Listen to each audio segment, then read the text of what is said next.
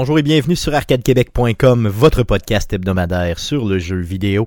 Vous écoutez le podcast numéro 258 enregistré le 1er septembre 2020. Et oui, nous sommes déjà rendus en septembre. Mon nom est Stéphane Goulet, je suis l'animateur de ce podcast et je ne serai pas seul cette semaine comme à toutes les semaines. Je serai accompagné des deux mêmes beaux mâles que d'habitude. Guillaume Duplain de son Lévis natal. Salut Guillaume. Salut Stéphane. Et Jeff Dion roi du barbecue et du poulet sur la broche. Salut Jeff. Salut Stéphane.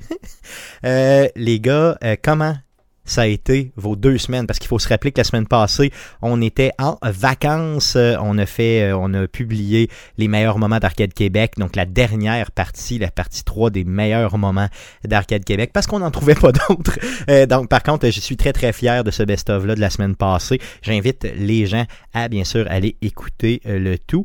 comment ça a été les gars vos deux semaines? Est-ce que vous avez profité de votre mardi soir de vacances? Oui, oui. que j'ai fait. Ouais, moi non plus. OK. Donc, euh, on aurait été aussi Ben, moi- de podcaster finalement. Ouais, c'est ça. Ben, ben, en fait, moi, je suis en vacances, là. Fait que j'ai comme plus vraiment de notion du temps. À chaque journée, je suis obligé de demander à Google quel jour nous sommes. Ah, Donc, on- oui, c'est vrai, je m'en souviens. Je pense que c'est là que je, déblo- je débouchais un, un évier, moi. Oui, c'est vrai. Ben oui, t'es venu chercher un, un, euh, Un ficheur. un fisher euh, chez nous comme pour déboucher ton évier, effectivement. Puis ça n'a pas fonctionné. Mes outils t'ont pas aidé à déboucher Non. ton évier finalement. Non, c'était trop bouché loin, ça se rendait pas, ça tournait pas les coins. Yes. Fait que plombier, ça a été finalement. Exact. J'espère que ça t'a pas coûté trop cher parce que la dernière fois qu'un plombier est rentré chez nous, c'était 1700 dollars que ça m'a coûté. Non, ça n'a pas coûté 1700 Non, ok. Good. Euh, donc, euh, ceci euh, étant dit, les gars, avant de passer au, pro- au podcast proprement dit, j'ai euh, quelques petites choses à vous jaser. Euh, un auditeur nous a écrit un très, très beau mot euh, cette semaine et je tenais à vous le partager. Donc, c'est David euh, qui nous écrit euh, via Facebook. J'adore vraiment ce que vous faites, les gars. Euh, je garde même des épisodes en banque pour de longs trajets. Euh, parfois, j'écoute jusqu'à 6 heures de show en ligne sans. Donc, euh, t'es vraiment fait tough, David. Euh, On, on, on, te, on, te, on te comprend pas trop, trop, mais t'es tough. Il dit que même sa copine nous écoute. Donc, merci beaucoup, David. Merci pour tes bons mots. C'est vraiment, vraiment apprécié et je tenais à le souligner. Sinon, un autre podcasteur nous a appelé cette semaine, Monsieur François Rochette, animateur du podcast Génération Jambon, qui est un podcast que je ne connaissais pas, euh, qui est déjà rendu à son 28e épisode. Donc, on a jasé ensemble de techniques de podcast et tout. Et oui, Guillaume, je me suis improvisé euh, connaître ça. Ah oui? C'est Ouais, toi ouais. qui fais la, la, la techno. Ah ouais, c'est bon. Non, mais je me suis dit que j'allais dire ce que je savais, puis ça le convainc, tant mieux, sinon j'appelle Guillaume, tu sais, dire. Mais j'ai pas joué au mange-merde avec lui, là, je lui ai bien expliqué ça d'emblée. Et euh, les informations que je lui ai données euh, semblaient le satisfaire. Donc, euh, François Rochette, on vous invite bien sûr à écouter son show Génération Jambon. Donc, des gars dans la trentaine, peut-être fin trentaine, début quarantaine, qui jasent de tout et de rien. C'est vraiment intéressant, honnêtement, allez voir ça. Génération Jambon, disponible un peu partout dont sur YouTube et sur baladoquebec.ca. Euh, sinon, euh, je voulais vous parler aussi des geeks contre-attaque. Donc, euh, les geeks contre-attaque ont été très, très actifs dans la dernière semaine. Il n'y avait pas de show par contre la semaine passée, donc on a, on a eu une semaine de congé aussi pour les geeks contre-attaque en termes d'enregistrement. Euh, par contre, euh, les geeks contre, il y avait euh, chez ACKRL, euh, donc la station qui héberge Arcade Québec et les geeks contre-attaque, il y avait en fin de semaine le Radioton, donc je vous, avais, je vous en avais parlé euh, la semaine passée. Donc le Radioton, c'est quoi? C'est euh, l'activité de financement annuel pour la station de radio qui est un organisme à but non lucratif, il faut se le rappeler. Donc le Radioton, ils ont réussi à amasser 47 000 un peu plus de 47 000 pour ce qui est du Radioton au niveau de CKRL, ce qui est un succès. Et euh, pour participer au niveau du Radioton, euh, Radioton pardon, les Geeks Contre-Attaque ont une idée géniale. Ils ont décidé de proposer à la station de faire une game de Donjons et Dragons live sur les ondes de CKRL euh, dans la nuit de vendredi à samedi passé, donc dans la nuit du 28 au 29 août. Et j'ai eu la chance de participer à cette game-là. Honnêtement, au début, je voulais... euh, j'étais pas sûr de vouloir jouer à Donjons et Dragons. Tu sais, ça faisait genre 20 ans que j'avais joué à ça. Euh, j'étais pas certain de faire belle figure. Puis honnêtement, pour le vrai, là, euh, ils ont fait 4 heures de game de donjon et ça a véritablement bien sorti. Euh, c'était vraiment, vraiment drôle. J'ai ri là-bas comme ça se peut pas. C'était merveilleux. Donc, si vous êtes un ancien joueur de donjon, euh, si vous avez moindrement de l'intérêt pour les jeux de rôle, je vais vous mettre dans la description du présent podcast la, euh, le lien pour aller écouter ce show de 4 heures-là.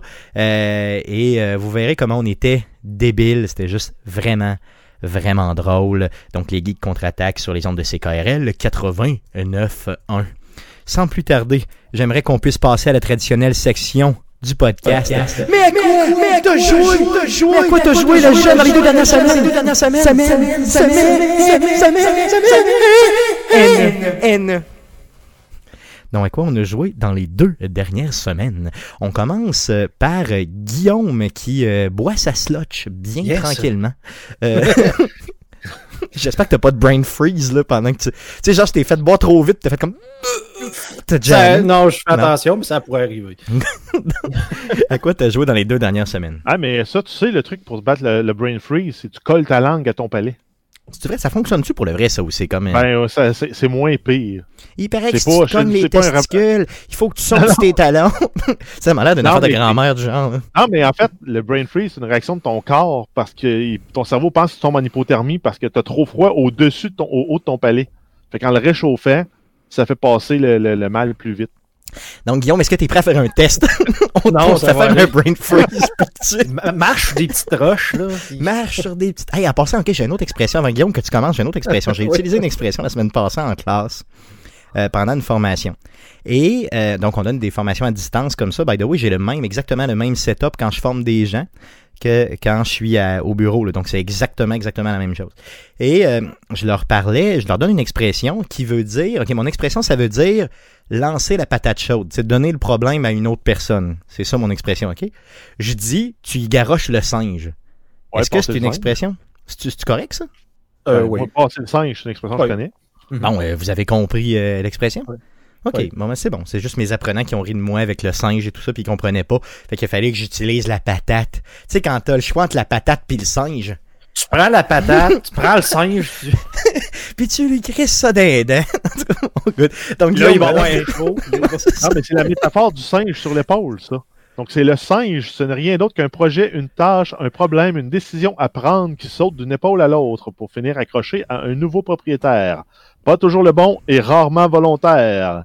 Il se retrouve vite encombré de différents singes qui peuvent venir soit de, euh, soit, euh, soit de collaborateurs ou de. Là, j'ai pas le reste, hein, mais. OK, good.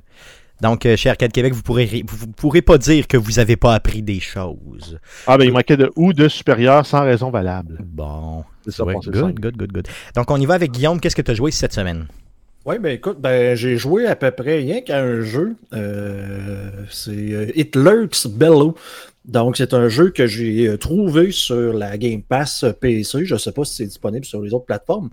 Mais dans le fond, euh, j'ai décidé d'y jouer parce que je trouvais que graphiquement, ça ressemblait énormément à Terraria. Puis j'étais un petit peu curieux parce que j'ai vu que le créateur de ce jeu-là et le, vraiment la personne qui a fait absolument tout euh, s'appelle David Brevik. Et pour ceux-là qui ça lui dit, dit peut-être un petit quelque chose, c'est le co-créateur de Diablo.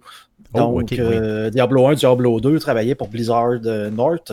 Donc, a lui-même développé ce jeu-là tout seul chez lui, euh, au complet. Et vraiment, c'est justement, c'est un genre de Terraria qui a eu un enfant avec un Diablo et ça donne Hitler's Bellow. Est-ce que c'est ça veut dire que tu as vraiment des, des, mécaniques de un peu à la Diablo où tu vas aller euh, faire un peu du hack and slash ou c'est quoi? Ben, c'est ça. Donc ce que euh, vraiment en termes de jeu ça va ressembler beaucoup plus à Terraria. Donc un genre de petit jeu 2D où euh, tu vas miner des blocs utiliser tes blocs pour te construire une maison. Donc, vraiment, là, quelqu'un qui, qui, qui, qui, jouerait à ça, il dirait c'est vraiment carrément copié sur Terraria. Mais ce que lui a fait, c'est vraiment, il a pris des éléments de RPG de Diablo, puis il a intégré ça dans Terraria, si tu veux. En fait, il a pris Terraria, il l'a décompliqué parce que le jeu est vraiment beaucoup trop complexe, euh, surtout de, pour quelqu'un comme moi qui n'avait jamais joué. Euh, si vous vous souvenez, je, je, je parlé, là, que c'est comme je sais jamais quoi faire, puis je passe mon temps dans le Wikipédia pour essayer de comprendre comment jouer. C'est pas arrivé avec ce jeu-là. Donc, j'avais tout le temps euh, des missions ou quelque chose qui popait pour me dire Hey, tu devrais essayer de te faire ça, tu devrais essayer de faire ci, faire ça. Puis donc, c'est vraiment une version plus simple de Terraria. Donc déjà là, c'est le fun pour moi. Plus accessible pour tous. Beaucoup plus accessible, mais on, ça reste un peu la même chose. Il faut, faut, que tu ailles dans les couches euh, plus bas que la, surface, si on veut. Il y a beaucoup plus d'éléments de survie. Donc, euh, tu as ton énergie, ta nourriture à t'occuper. Et la nourriture, si j'ai bien compris, dans ce jeu-là, ne repousse pas. Donc, oh, faut que tu ramasses des trucs où tu peux trouver des, des, des, des, semences là, plus bas euh, dans des, dans des sacs, mais dans le fond, il faut que tu t'assures de faire pousser tes légumes, d'en récolter une partie pour faire des recettes, mais aussi de récupérer les graines ou les semences pour en refaire pousser d'autres. Parce que là, euh, c'est pas tout qui pousse tout le temps. Tu as des saisons là-dedans. Donc, euh, faut... certaines choses ne poussent que certaines saisons. ne poussent pas l'hiver si tu n'as pas de, de, de, choses spéciales pour les faire pousser. Donc, il y a un élément de survie qui est un petit peu plus présent. faut que tu dormes. Donc, euh, tu peux arriver puis aller euh, descendre dans un donjon, puis ben, il me reste juste 15% euh, de, d'énergie, si on veut. Donc, il faut que je me téléporte en ville, que j'aille dormir. Donc, tu en profites de faire des voyages comme ça. Donc, c'est vraiment comme un gros mash-up de ça. Et ce qui vient chercher la partie Diablo, c'est que tu as des classes déjà en partant. Donc, dans un jeu comme Terraria, tu pas ça. Là, vraiment, tu as, je pense, c'est 8 classes maintenant. Donc, euh, ça, ça va du magicien au necromancer, au clerc, au paladin. Et chaque classe va avoir son genre de set de skills, si on veut, ou de, de sort, ou de, d'attaque spéciale, si on veut. Et les combats, ça ressemble à quoi, je veux dire, parce que si t'es en comme Terraria. ça doit... Ok, ok. C'est comme Terraria. Donc vraiment, là, tu sais, tu te fais, euh, tu te fais attaquer par des petits bonhommes en 2D, puis ça reste vraiment très, très similaire à ce niveau à Terraria. Mais par contre, c'est ça, tu as des talents. Donc, tout n'est pas. À Terraria, ta, classe, si tu veux, entre guillemets, est liée vraiment à ton équipement. L'équipement que tu vas trouver va faire en sorte que tu vas pouvoir jouer tel tel rôle, entre guillemets, si tu veux. Là, vraiment, ça va être des genres d'items anciens qui appellent des, reliques que tu vas trouver qui vont faire foi de talents. Tu as des talents qui sont associés par défaut à certains niveaux. Donc, tu, vas, tu vas gagner des niveaux. Mettons, au niveau 5, tu vas arriver, ils vont te donner une relique qui fait en sorte que tu vas, mettons, euh, faire. Moi, j'ai joué un, nécro, euh, un Necromancer. Bon, première relique, ça fait apparaître un, un crâne qui attaque les ennemis tout seul, comme un, mignon, si on veut. Ben, si tu joues les autres classes, tu n'auras pas accès à ça. OK. Donc, c'est là, là, que l'élément Diablo est aussi dans, dans, dans, dans, l'équipement. Donc, euh, tu sais, un jeu, tu vas trouver un item, il va avoir des préfixes, euh, je sais pas, y a-tu des préfixes suffixes, mais tu sais, il y, a des genres de, de, talents qui peuvent apparaître en dessous parce que l'item est rare, l'item est, magique, l'item est normal, tu sais, vraiment comme un ARPG où tu vas trouver l'équipementaire, tu regardes ça, c'est un, item bleu poche, ben bon, pas aussi bon qu'un mauve.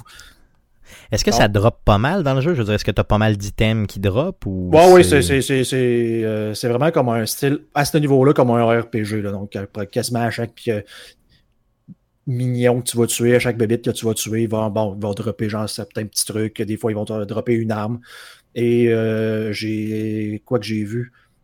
Euh, c'est le retour des runes. Donc, euh, comme dans Diablo 2, c'était juste dans l'expansion, mais bref, là, des, les rune words que tu peux avoir pour. de ce que j'ai vu pour l'instant, c'est juste pour faire des anneaux magiques. Mais bon, tu sais, c'est c'est des éléments. Pour ceux-là qui ont trippé euh, Diablo, là, on retrouve certains de ces éléments-là dans le jeu, mais je ne suis pas encore rendu là parce que c'est plus au niveau du endgame. Là, ok, que tu vas aller chercher ça. Good. Donc rappelle-nous le nom du jeu peut-être un petit peu plus lentement là, parce que je ne l'ai pas catché. Là. It lurks below. Donc ça c'est quoi? Ça, ça grouille en dessous. Ça, grouille en dessous. Lurks, donc euh, disponible sur la Game Pass PC. J'ai aucune idée si c'est Sur console aussi. Oui, sur console aussi. Donc. Euh, si, si, vous aimez Terraria, ce genre de jeu-là, euh, vous devriez euh, absolument essayer ça. Good. Un jeu qui, à première vue, ne semble pas pour moi, mais peut-être que pour Jeff, euh, honnêtement, ça pourrait être. peut-être. Ça pourrait être intéressant. Oui. Good, good, good, good. Good. Donc, ça fait le tour de ce que tu as joué, Guillaume? Yes. de ton côté, Jeff?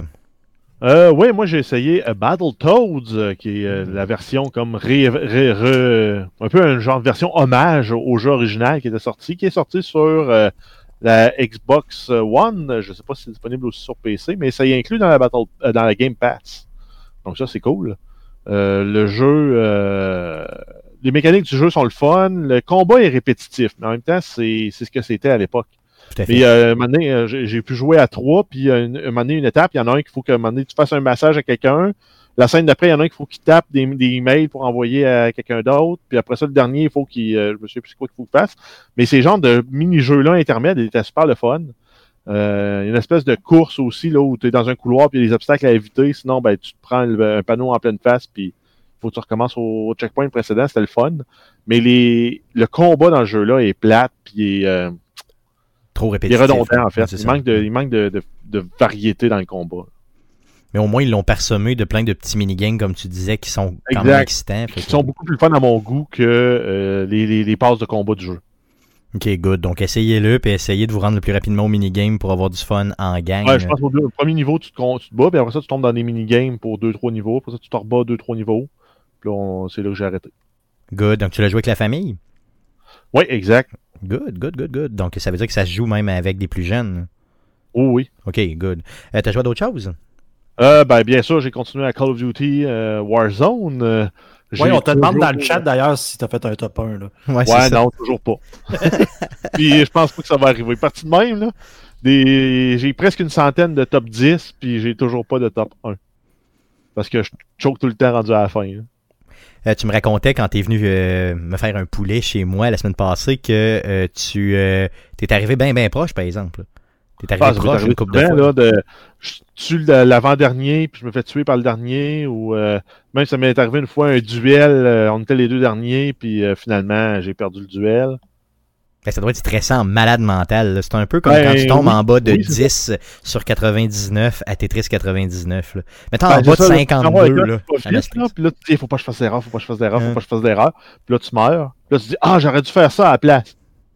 Mais là, avant que tu refasses un top 5, euh, Mhm. t'en as pour euh, Un méchant bout. Ouais, c'est ça. Ça commence à être long. Est-ce qu'il y a un élément, je veux dire, que quand il te reste, mettons, juste, mettons, 5 joueurs ou 2 joueurs, est-ce qu'il y a un élément du genre, mettons, un cœur qui bat ou de la musique qui va plus vite ou. Y a Non. quelque chose qui, qui t'écœure, qui te fait chier? Non, y a pas ça. Non, c'est juste que t'es rendu avec. euh, ben, en fait, t'as des. T'as tout le temps un timer dans ce jeu-là. C'est au début, t'as, mettons, t'as deux minutes avant que le cercle commence à rapetisser. Après ça, ça il rapetisse pendant trois minutes. Après ça, euh, t'as un autre deux un autre. euh, puis plus ça va, plus le temps entre le moment où le cercle il dit Ah, il va rapetisser, puis le temps que le cercle prend pour rapetisser, c'est de moins en moins long. Ok, ok, ok. En fait, t'es rendu que le cercle se déplace à toutes les 30 secondes. là. Ok, fait que c'est vraiment rapide. Fait que ça met de la pression à la fin là, pour justement forcer le monde à bouger pour pas que le monde reste campé puis qu'attende que les autres meurent de vieillesse. là. Ouais, c'est ça, je comprends. Euh, dans Tetris 99, quand t'arrives à la fin, là, dans les, je pense, 10 ou 5 derniers Ouais, là, niveaux, là, musique plus stressante. Regarde, la musique elle est déchaînée, man. Moi, maintenant, je, je l'ai coupé parce que là, j'étais comme, ça me stresse ben trop. Juste d'entendre la musique, euh, j'en fais des cauchemars. Fait qu'imagine, de, de- non, faut, faut vraiment que tu coupes ça, là. Un des trucs que j'ai, tu coupes la musique comme ça, t'es sûr d'au moins. Tu sais, tu joues machinalement, mais tu coupes tout ça, là, sinon ça a comme pas de sens. Euh, ça fait le tour de ce que tu as joué cette semaine? Euh, oui. Yes, de mon côté, euh, j'ai j'ai j'ai beaucoup joué à Clash Royale dans les dernières semaines et j'ai enfin atteint le niveau 13 à Clash Royale. Donc entre le 12 et le 13, là, j'ai dû pour le vrai là, euh, ça, ça doit faire deux ans, deux ans et demi que, que je joue euh, depuis le niveau euh, 12 là. Et donc j'ai réussi finalement à arriver au niveau 13, ce qui, bon, euh, bien sûr, te donne certains avantages, là, dont, tes- dont des, des, euh, des items que tu peux monter plus haut et surtout des euh, plus de points de vie sur tes tours. Euh, sinon, il y a un gros update qui est sorti, un gros update qui a été fait justement la, cette, euh, cette semaine, c'est euh, le 31 août. Il y a euh, vraiment une grosse modification au niveau du jeu qui a été apportée. Euh, je vous invite euh, à aller y jouer et je vous rappelle qu'on a toujours un clan qui s'appelle Arcade QC. Donc, n'hésitez surtout pas à venir nous rejoindre chez Arcade QC. Et si toutefois, il n'y avait plus de place au niveau du clan dans Clash Royale, écrivez-moi. Écrivez Arcade Québec en privé on vous fera de la place simplement. On va bumper des joueurs qui semblent être moins actifs simplement. Sinon, cette semaine, j'ai acheté Animal Crossing sur, euh, euh, sur Nintendo Switch. Donc, ce petit feel-good game, là. Euh, honnêtement, après y avoir joué, là, là, je vais vous faire une grosse déclaration. Les gars, tombez pas dans le bas de votre chaise, là, c'est important. Là. Sans joke, pour les jeux qui sont sortis en 2020, c'est le jeu de l'année. Pour le vrai, là. Puis pas, pas Ça parce déclare que... Last of Us. C'est ouais, pas, que ça dire. déclasse Last of Us, au contraire, c'est que c'est plus grand public. Euh, pas pour moi. Dans mon cœur, c'est encore Last of Us qui est là et à tout jamais. C'est gravé là euh, pour 2020. Par contre, ce jeu-là est vraiment fait pour tout le monde. C'est feel good. C'est le fun à jouer. Euh, c'est tripant dans tous ses aspects. Euh, N'importe qui peut jouer à ça. La prise en main est facile. Les éléments sont tripants. Regarde, dimanche soir, il y avait des feux d'artifice. Donc toute la semaine, là, il disait ça. Il y a des feux d'artifice dimanche, let's go, là, viens nous voir, viens voir les feux d'artifice avec nous autres. Les gens Stone Hill, ils disaient ça. Et euh, il y aura des items spéciaux que, spéciaux pardon, que tu vas pouvoir acheter pendant les feux d'artifice seulement et tout ça.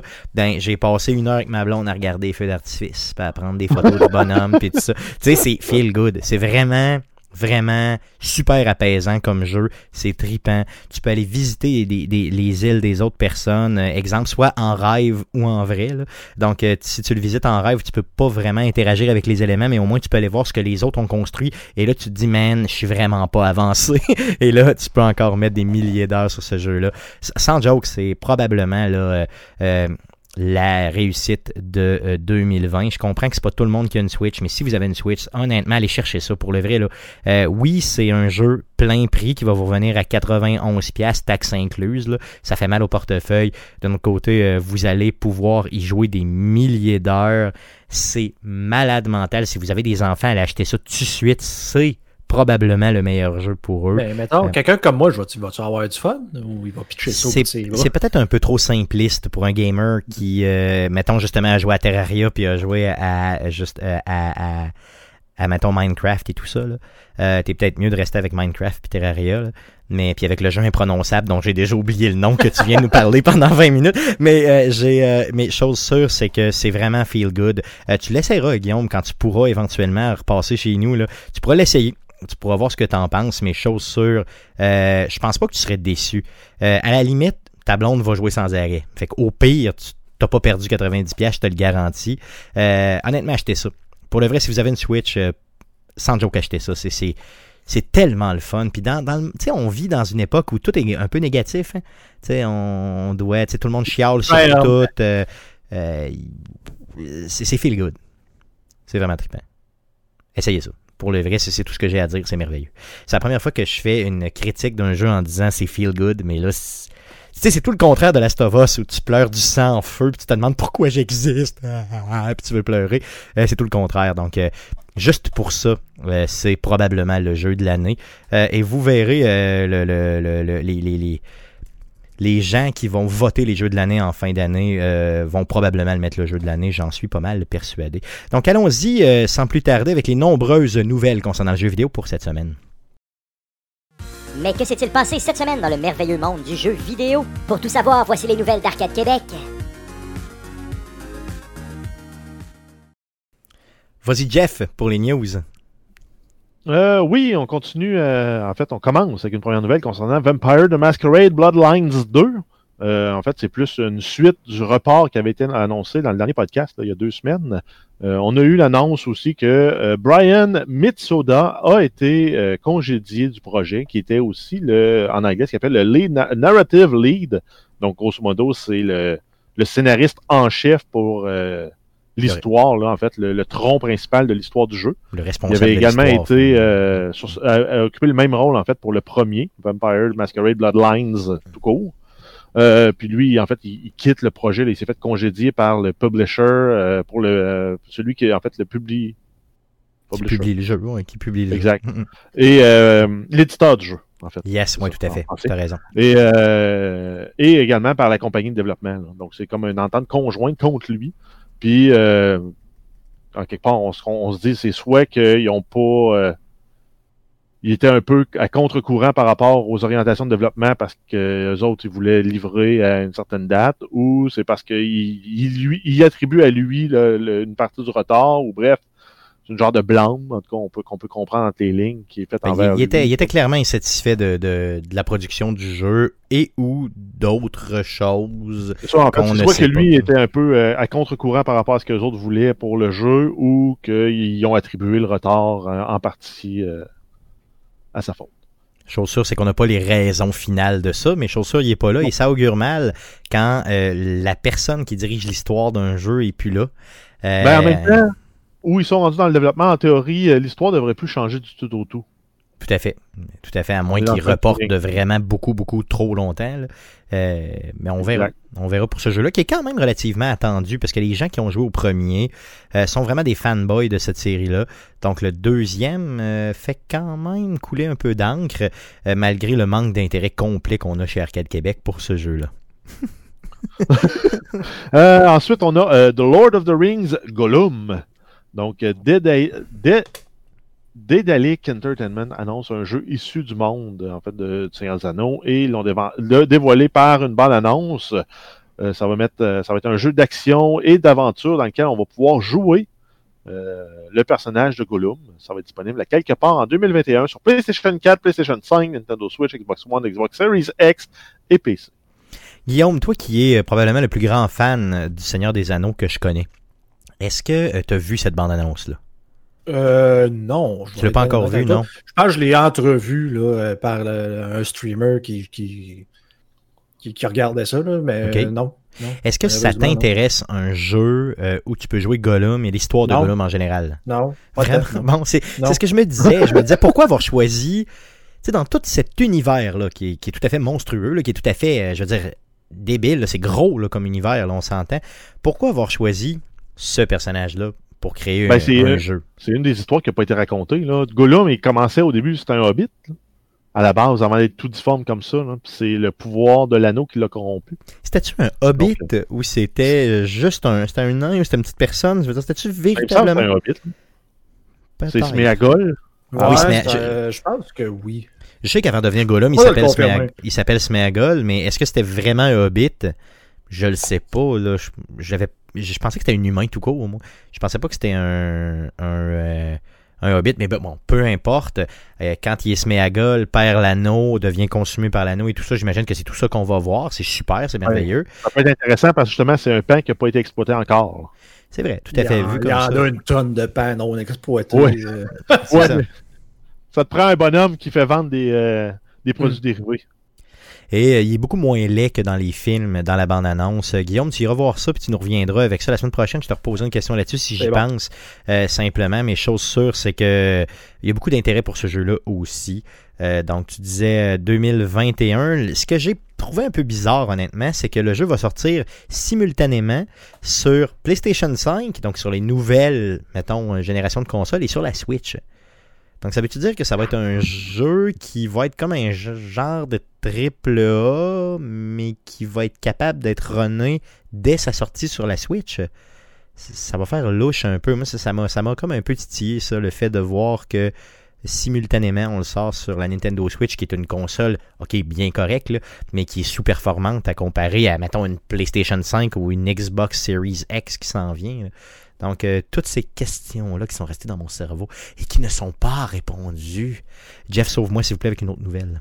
Euh, oui, on a eu l'annonce, euh, une annonce conjointe de Netflix et Capcom qui ont annoncé une série dans l'univers de Resident Evil sur Netflix. Euh, donc, ils ne font que confirmer en fait les rumeurs qui circulent, qui circulent depuis plusieurs mois sur Internet. Ça va raconter, une histoire en deux volets. Premier volet qui va être deux adolescentes, Jade et Billy Wesker, dans la ville de New Raccoon City. Et dans le volet 2, on va avoir Jade, donc la même adolescente, mais rendue adulte, 15 ans plus tard, qui se bat pour survivre dans un monde post-apocalyptique où les monstres infectés par le virus T dominent. Effectivement, donc, euh, tu sais, un monde dans lequel il reste à peu près, mettons, 15 millions d'humains, pas plus que ça, et genre 6-7 milliards de zombies et de monstres et tout ça. Et là, ces gens-là survivent là-dedans. Donc, euh, on va passer euh, d'un, d'un, d'un, d'un- d'un extrême à l'autre, là, si vous voulez, au niveau de cette Donc, histoire-là. début jusqu'à la- l'apogée un peu de l'infection. Yes, tout à fait. Donc j'ai hâte de voir et ça va ressembler à quoi. Tout ce qui s'est fait en termes de films de, série- de, de Resident Evil m'a déplu euh, depuis toujours. là. Donc j'espère Ah, ben- que là-dedans ils vont être capables de se rattraper. Si tu vois comme des films d'action avec des zombies, c'est correct. Si tu vois comme des films de Resident Evil, c'est moins ça. Ben, tout à fait, là, tout à fait, là, clairement. Mais c'était assez décevant. Peut-être que le premier film qui était sorti dans la- toute la série des Resident Evil était peut-être un peu plus proche, entre guillemets, Ben, de ce qui se faisait. Mettons, la première demi-heure, on y croyait que ça allait Exactement, tout à fait. T'as raison. Oui, oui, tout à Puis fait. la dernière. En fait, il y a un 20 minutes, 20 minutes dans le milieu là où tu te rends compte que tout le monde est encore vivant. là. mais mort, vivant. Ouais, ben c'est ça. ouais. Un peu ce bout-là, mais le bout où la, la Red Queen déja- déjante, là, euh, puis que là, ils sortent à la fin, puis là, il reste juste euh, Alice qui survit, là, ça, c'est un peu exagéré. Ça, c'était un petit peu louche, effectivement. Donc, un autre. euh, en espérant que ce soit bon, en espérant que ce soit très bon. Netflix nous a euh, aussi. Ah oui, il y avait des. Tu, tu pouvais nous parler des gens là, qui euh, vont travailler justement sur cette euh, série de oui, Resident en fait, Evil, on va euh, avoir Andrew Dabb qui va travailler à l'écriture de la série. Donc, lui est connu principalement pour Supernatural. Et ce sera ré- réalisé par Bronwyn Hughes, qui est connu pour The Walking Dead. Donc, on, on, on s'entend que c'est des experts dans le surnaturel, dans le zombie. Ils ont moyen de faire de quoi de bon. Pas de date de confirmer pour cette série sur Netflix qui s'en vient, mais euh, donc prévoyez peut-être peut-être un an et demi, deux ans avant la sortie de ça, sait-on jamais. Netflix nous a euh, aussi confirmé une date de sortie pour une autre série concernant le jeu vidéo. Oui, on a Dragon Dogma, qui est une série animée qui sera mise en ligne le 17 septembre sur Netflix. Donc on avait parlé dans les derniers mois qu'il y avait annoncé qu'il allait avoir éventuellement une série là-dessus. Donc bien sûr une série animée, donc anti-bonhomme animé, euh, qui- donc le 17 septembre prochain à surveiller. Euh, Jeff, parle-nous de ton nouvel amour Call of Duty. Ouais, euh, donc on a eu en fait la semaine dernière l'annonce du, du nouveau jeu de Call of Duty, celui qui va sortir en 2020. C'est sans surprise, ça s'appelle Call of Duty Black Ops Cold War. Et pour l'occasion, il a fait un événement dans Warzone là, euh, pour faire l'annonce en grande trompe là, de ce jeu-là. Donc, euh, tu devais te connecter là, à une heure précise dans le jeu, euh, joindre la bonne file d'attente. Donc, pendant, pendant à peu près une demi-heure, c'était la seule file d'attente qui était disponible pour jouer. Et tu avais quatre objectifs à compléter. Euh, Il y en a un, c'était de ramasser des cinq indices pour après ça savoir dans quel bunker où aller pour euh, ramasser des clés. Ensuite, tu allais débarrer une caisse avec cette clé-là qui donnait un indice, là, euh, qui donnait en fait juste les coordonnées sur la carte. Donc moi, ça avait donné des 4 parce que chaque partie c'était différent. Donc ça se passait dans le supermarché, dans le superstore de la carte de Warzone et on devait trouver l'arme, une arme spéciale. Donc, euh, on trouvait, en fait, quelque part dans, dans, la, dans, dans cet espace-là, dans la carte, on trouvait euh, une espèce de, de mannequin à l'apparence de Frank Woods, donc le, le protagoniste du premier euh, Black Ops. Et en interagissant avec lui, on débloquait euh, un pattern là, pour un plan pour une arme qui s'appelait la baie des cochons. oh, OK, Donc, yes. un, un événement connu là, de la guerre froide là, qui s'était passé justement dans la fameuse baie des cochons à Cuba. C'est la CIA qui avait envoyé là, des, des hommes euh, pour essayer de... Des hommes habillés en militaire hein, pour faire croire qu'il y avait une nouvelle révolution à Cuba. là. Exact, Mhm. pour aller évincer euh, Fidel Castro. Yes. euh, Ça avait ah, échoué. Mais très très bien, honnêtement. C'est quand même très cool qu'il ait fait, Ensuite- qu'il ait fait tout cet événement-là. là. Une fois qu'on arrivait à la fin de ça, donc il y avait un chronomètre, on avait à peu près 5 ou 6 minutes pour arriver à faire tout ça. Euh, ça- il y avait une coupure. On était redéployé euh, sur la carte à une certaine distance du stade. Et là, on, recevait l'ordre de courir vers le stade. On avait des sirènes nucléaires qui, euh, qui, qui avertissaient en fait un bombardement nucléaire qui sonnait. Et en arrivant au stade, là, on avait la bande-annonce du jeu qui commençait. Wow. C'est quand même Donc, très toute la, la mise en scène était le fun. Ce qui aurait été le fun, c'est que les bombes nucléaires explosent pour vrai et qu'on ait droit à une nouvelle carte de Warzone en même temps. Oui, hein, non, ça aurait été malade. hein. Ça aurait été tellement complémentaire, ça aurait été fou, là, ça c'est sûr. là. Les Euh, rumeurs sont que ça va arriver à la saison 6 dans trois semaines. Possiblement. Pourquoi avoir pas? un- une map euh, revampée. Pour, pour Donc la, la, la, puis la guerre froide était toujours justement sous cette espèce de, de- d'emprise-là, un peu, ou cette espèce de peur-là que le monde avait, que les deux grandes puissances, l'URSS et les États-Unis, se, justement s'anéantissent par euh, des, euh, des forces nucléaires comme ça, donc des bombes nucléaires qui pourraient se garrocher de part et d'autre. Donc euh, c'est... euh, Et savez-vous quoi? Le Black Ops de cette année, honnêtement, je crois que je vais l'acheter. Juste parce que ça parle de la guerre froide et j'ai rarement eu de l'intérêt à ce point-là pour un jeu de Call of Duty. Et le premier Black Ops qui justement était vraiment là, dans, dans encore une fois là, sous, sous le thème de la guerre froide, là, clairement, euh, je l'avais fait et c'est un des seuls que j'ai terminé et que j'ai adoré de toute la franchise. Donc euh, je pense que celui-là, euh, Jeff achète-le pas trop rapidement, ça se pourrait que je me lance. Celui-là va être la suite euh, du premier Black Ops. Sinon, on a aussi des nouvelles là, qui s'en viennent. On a le 9 septembre, on va avoir le dévoilement du mode multijoueur qui est développé par Treyarch. Euh, la campagne single player, elle, est, développée par le, studio de développement Ra- Raven, qui est un, collaborateur habitué là, de, la série des, de- des Call of Duty.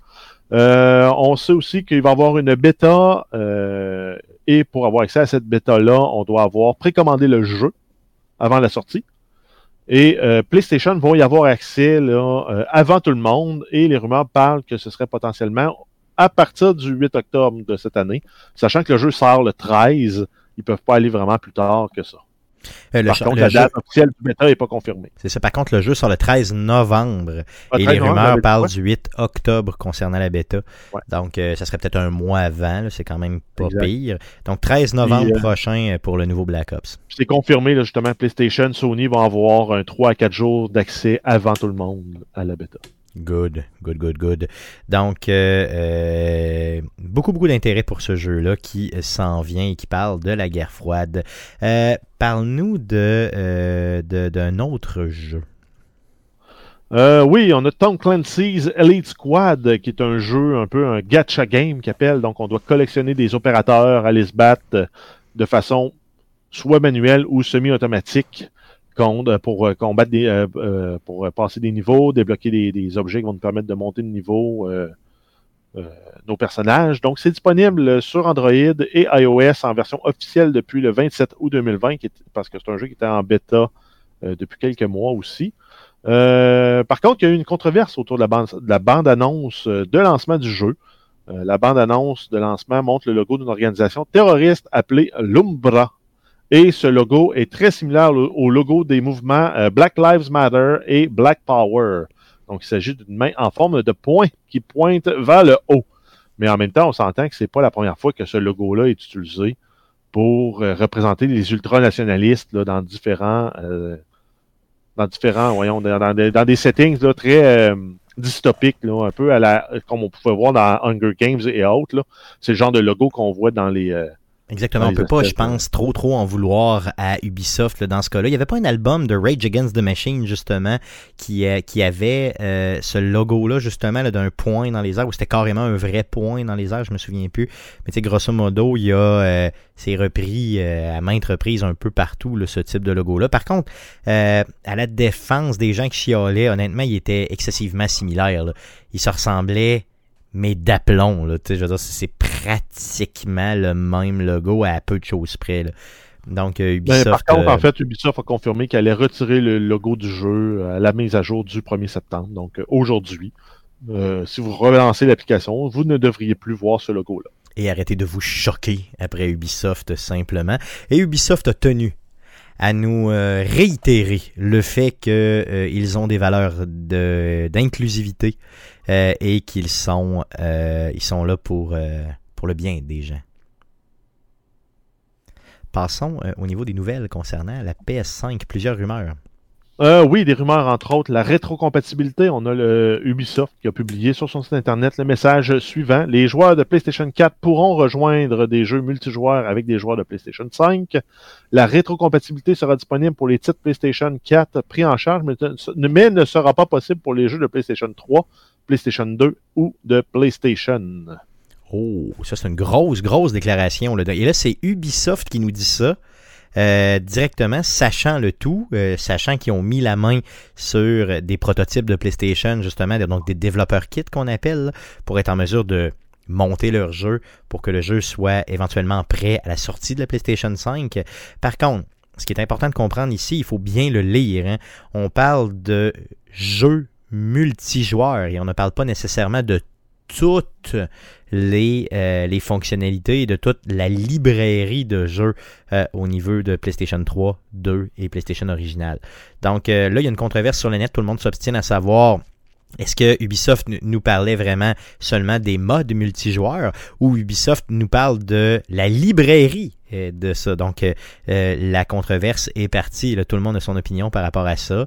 Euh, est-ce que le fait, les gars, que euh, ce soit rétrocompatible pardon, la PlayStation 5 à PlayStation 3, 2 et 1, là, je parle juste de 3, 2, 1, est-ce que pour vous, ça vous ferait plus acheter ou pas acheter une console du genre, sachant que on part de la prémisse que vous êtes intéressé par la PlayStation 5? là? Guillaume, Mais euh, Moi, ça change rien.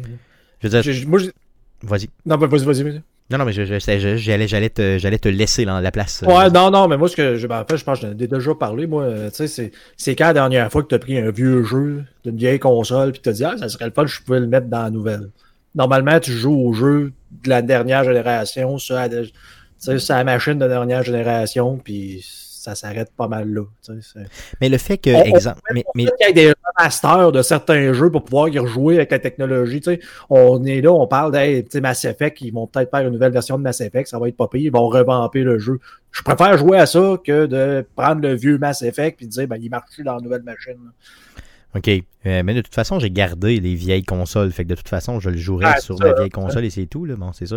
Euh, Jeff, es-tu d'accord ou pas d'accord? C'est... Ben, je, je m'en allais exactement dans la même po- dans- à la même position que Guillaume est. Là. Euh, C'est quand la dernière fois j'ai joué à un jeu d'Xbox 360. Moi, même si je peux les jouer sur ma Xbox One, C'est ça, mais on dirait que les gens accordent beaucoup trop d'importance à ça, tu sais, au fait de Ah, ça va être rétro- rétro-compatible avec, mettons, mes jeux de PlayStation 2. Hey, là, tu commences à être loin en salle. Ben, en fait, c'est c'est beaucoup la nostalgie. Là. Tu gardes des excellents souvenirs de dire Hey, ce jeu-là, il était vraiment hot, il était vraiment bien fait. Le Gears of War 1, là, moi je me souviens, il était vraiment hot. J'ai essayé de le rejouer, là, même euh, pendant que la 360 était en, en vigueur. là. Puis les contrôles avaient mal vieilli si comparé à Gears of War 2 et 3. là. Ouais, c'est sûr, effectivement. Donc, C'était plus jouable. Autant ça. le jeu, je l'ai aimé, autant j'ai aimé l'histoire. Je le garde dans mes souvenirs, mais je le rejouerai pas. Là. C'est ça, donc gardez ces souvenirs-là simplement. Faites simplement garder vos souvenirs et avancez. Avancez vers l'avenir, vers d'autres jeux, puis là, chez nous, à la rétrocompatibilité, euh, je suis tout à fait de cet avis. Euh, moi aussi, simplement. Euh, sinon, on nous parlait de d'autres rumeurs concernant de possibles dates de sortie concernant la PlayStation 5. Euh, oui, en fait, c'est toutes des rumeurs de date et de prix. On parle que ça pourrait sortir le 14 novembre au Japon et le 20 novembre pour le reste du monde. Ça tournerait autour de 300 dollars, 300 99 US pour la version All Digital, donc pas de lecteur, et 499 US pour la version euh, qui accepte les copies physiques. Yes, et sur le, un listing qui se promène sur le net, là, on nous dit que peut-être euh, que euh, Sony aurait dans ses livres de nous annoncer un God of War 2, donc un nouvel opus de la série God of War, qui euh, serait probablement annoncé cette année, mais pour une sortie beaucoup plus tard, donc dans les prochaines années.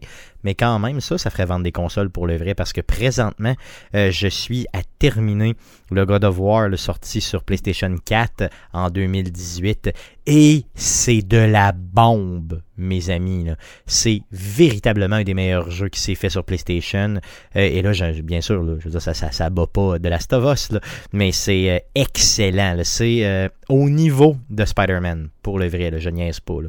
Euh, et quand, euh, et là je vais faire un mini spoiler, là, mais quand Kratos réussit à reprendre ses épées qu'il y avait dans les autres jeux, là, et là que ça devient un petit peu plus hack and slash, là, on retrouve parfaitement le mood de, euh, de- des God of War de l'ancien temps.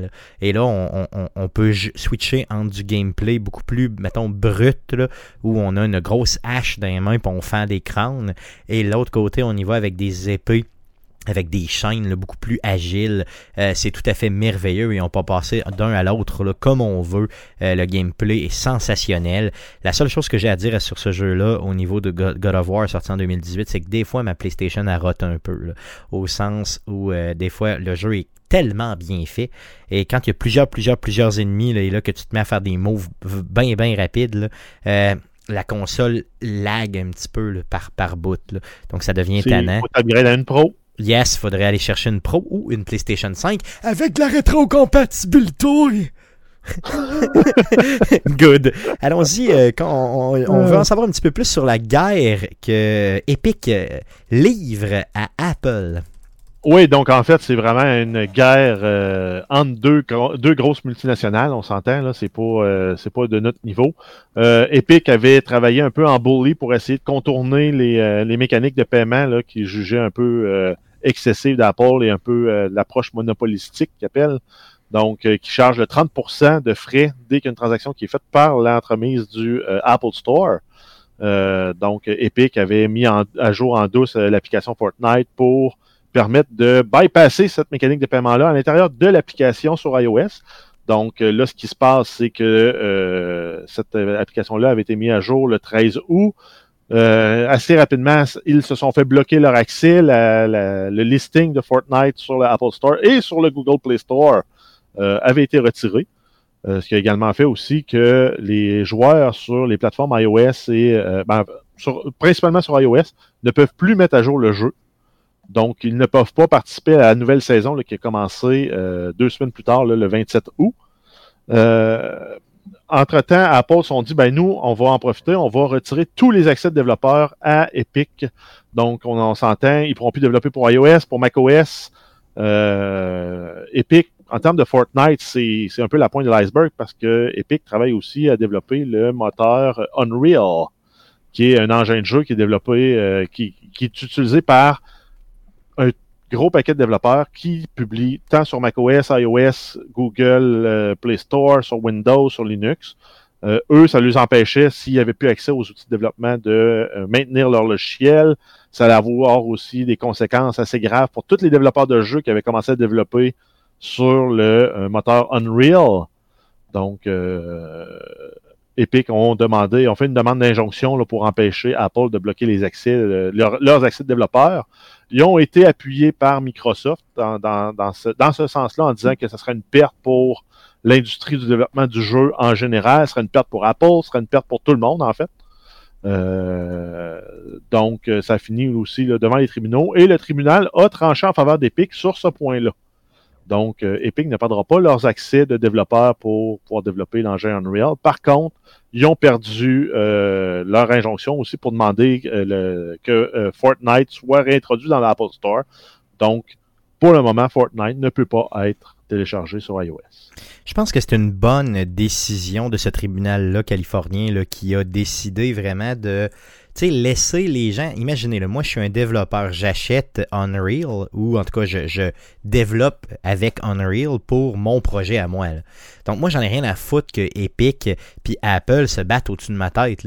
Moi, je développe avec Unreal parce que j'ai décidé de développer avec Unreal parce que je connais ce, moteur-là. Et là, soudainement, Apple me, me bloquerait tous mes accès parce que euh, puis j'ai un jeu pratiquement fini. Donc, ça n'aurait comme pas de sens. Il y a beaucoup trop de gens impliqués. Ça bloque pas les accès des autres développeurs. C'est juste qu'ils n'ont pas accès à les aux versions mises à jour, optimisées pour, mettons, iOS 14 sort. Ben, Unreal n'est pas optimisé pour iOS 14. Ben, ça, Ton jeu ne roule peut-être pas sur iOS 14. Donc, imagine, ce serait quand même des pertes de revenus pour des tiers euh, qui, qui, ont rien à voir là-dedans. Hein. Puis la partie un peu en litige, c'est Fortnite qui voulait contre, euh, contourner en fait les méthodes de paiement d'Apple. Tout à fait, tout à fait. Euh, la, un peu la, la, la, contre-attaque d'Apple soit de bloquer Fortnite. Ça, c'est legit. C'est legit. bloquer tout le reste de toute la compagnie à cause d'un produit, c'est peut-être un peu fort. Exactement. C'est ce que les tribunaux ont tranché. Par contre, ça va, ça va quand même aller en cours, puis peut-être que Epic va perdre, mais pour le moment, l'injonction tient, puis Epic garde leurs accès pour le développement du moteur Unreal. Exactement. Il faut se rappeler c'est quoi une demande d'injonction. Hein? C'est de stopper quelque chose rapidement jusqu'à la, jusqu'à ce que éventuellement le, litige au fond, donc toute la problématique soit entendue par un vrai juge. Donc là ici on, statue avec des, des, des, juste des demi-preuves, si vous voulez, entre guillemets, parce qu'il faut que ça se fasse rapidement, sinon une des parties dit qu'il va avoir, prétend qu'elle va avoir des, euh, qu'elle va vivre avec des grosses problématiques ou des grosses conséquences s'il n'y a pas tout de suite euh, une décision qui est prise. Donc, c'est ça une demande d'injonction finalement, c'est d'empêcher quelqu'un de faire quelque chose rapidement. Et là, après coup, on, statue ce qu'on appelle au fond de la cause. Donc ça, ça peut prendre des années avant que ça se règle. Et avec des grosses multinationales comme ça, ça va prendre des années. Surtout que Microsoft s'en est mêlé, hein, comme tu l'as dit tantôt, et est venu appuyer Epic dans sa démarche. Donc là, là on s'entend-tu que c'est avocat par-dessus avocat et euh, ça va être long? Pénible. Euh, Je sais pas dit que les gouvernements embarqueront pas là, ah, dans, ce dossier-là parce que les, euh, les États-Unis ont déjà travaillé avec des lois anti-monopole avec Microsoft, avec Google, avec Apple. L'Union européenne a fait la même chose avec ces compagnies-là. Euh, c'est pas dit que Apple sera pas encore mis sur la sellette à cause de euh, un peu le, côté le marché fermé de son écosystème. Tout à fait, tout à fait. Donc à suivre pendant euh, encore une fois plusieurs mois, plusieurs années. Je vous en, je, vous fais la prédiction de ça, c'est pratiquement sûr. Parle-nous de quelque chose d'un peu plus plaisant, donc de Nintendo. Euh, oui, euh, on a une rumeur concernant la Nintendo Switch. Euh, en fait, c'est un retour d'une rumeur qu'on a déjà eue, qui serait euh, l'annonce d'une nouvelle version de la Nintendo Switch prévue pour le début de 2021. C'est une nouvelle qui a été reprise par plusieurs médias. On, parle ici de Economic Daily, euh, Economic Daily News, Bloomberg, IGN et autres. Euh, ça alimente des rumeurs aussi qui avaient été initialement dévoilées par le Wall Street Journal en 2019. Ça serait une version plus performante de la console. Par contre, Nintendo a rien confirmé encore. Guillaume, euh, toi qui as la euh, Nintendo Switch au même titre que moi, je, je pose pas la question à Jeff parce que t'en as pas encore, Jeff. Euh, Est-ce qu'une Nintendo Switch 4K, là, comme on pense que ça va être, le genre de Nintendo Switch Pro, ça a sa place ou c'est pas tant utile, considérant le, le- le- les jeux que Nintendo nous développe et les produits qui sont sur cette console-là? là? Ben, c'est le, le 4K, probablement. Sais, juste ça comme feature, pas tant, là, on s'entend, parce que justement, c'est des jeux qui, normalement, euh, graphiquement, sont moins exigeants.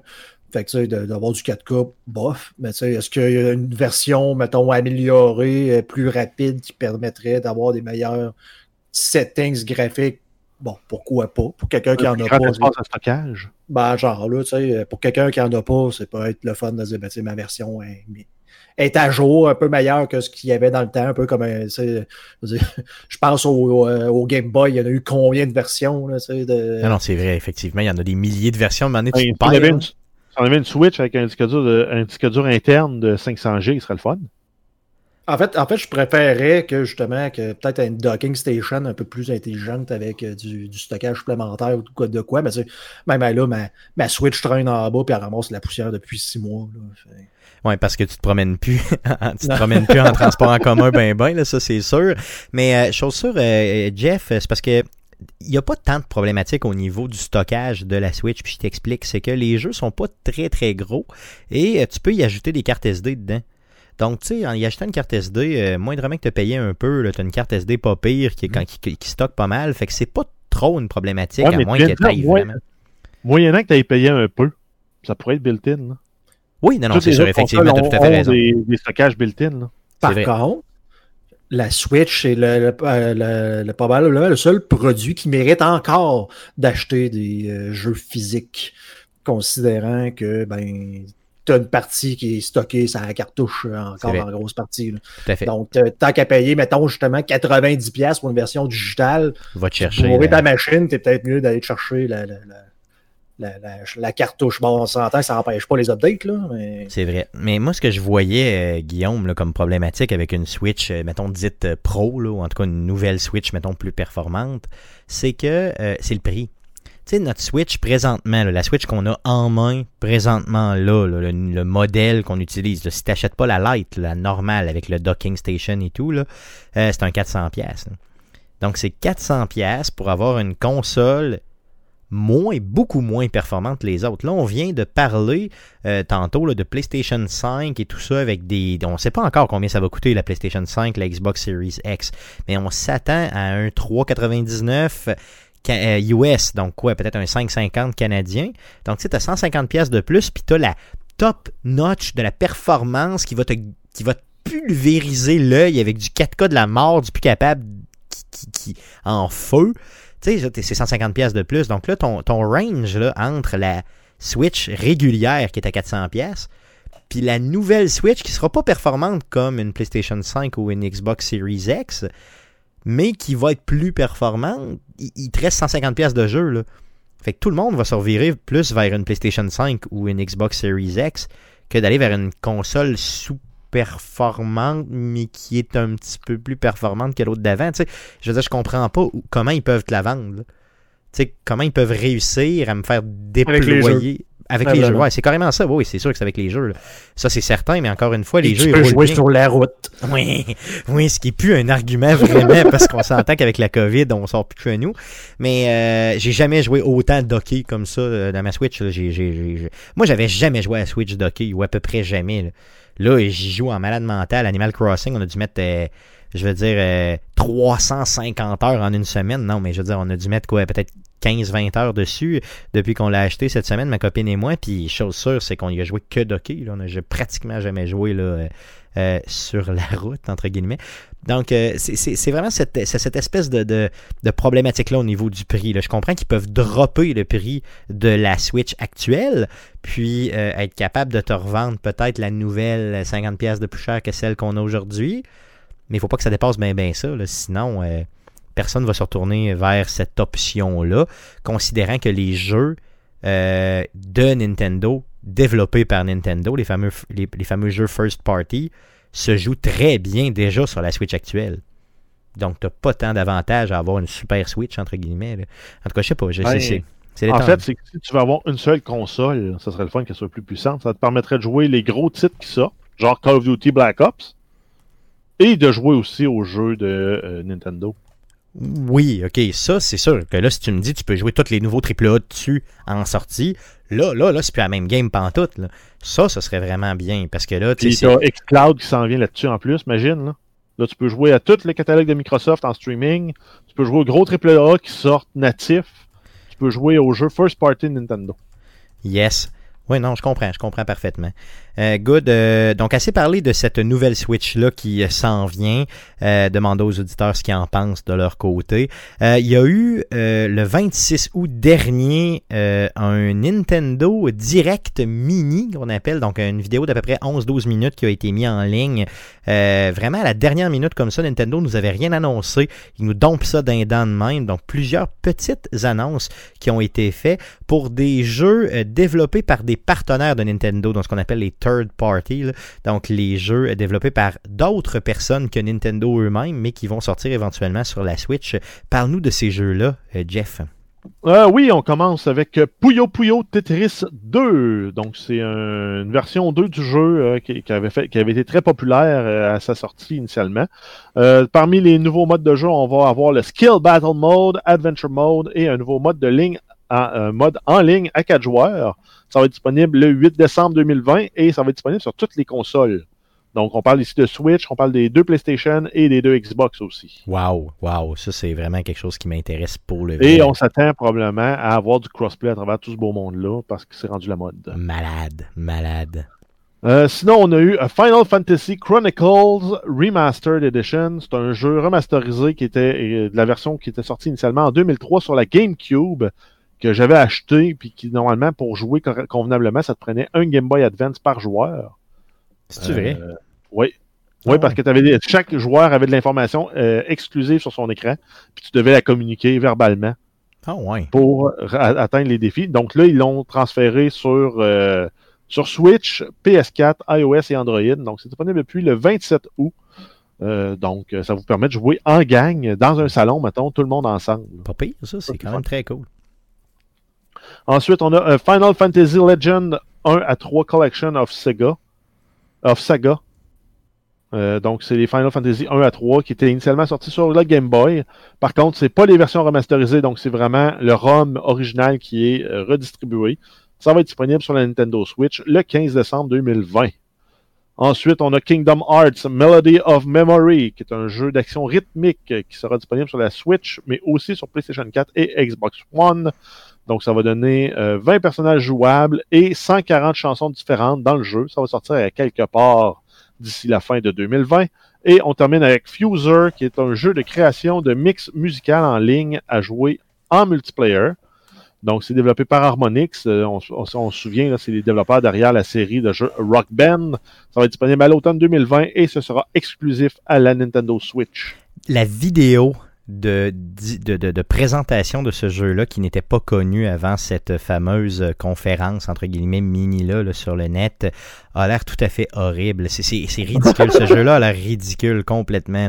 Un genre de jeu DJ en ligne avec une personne louche qui t'explique un peu comment ça marche et j'ai rien compris.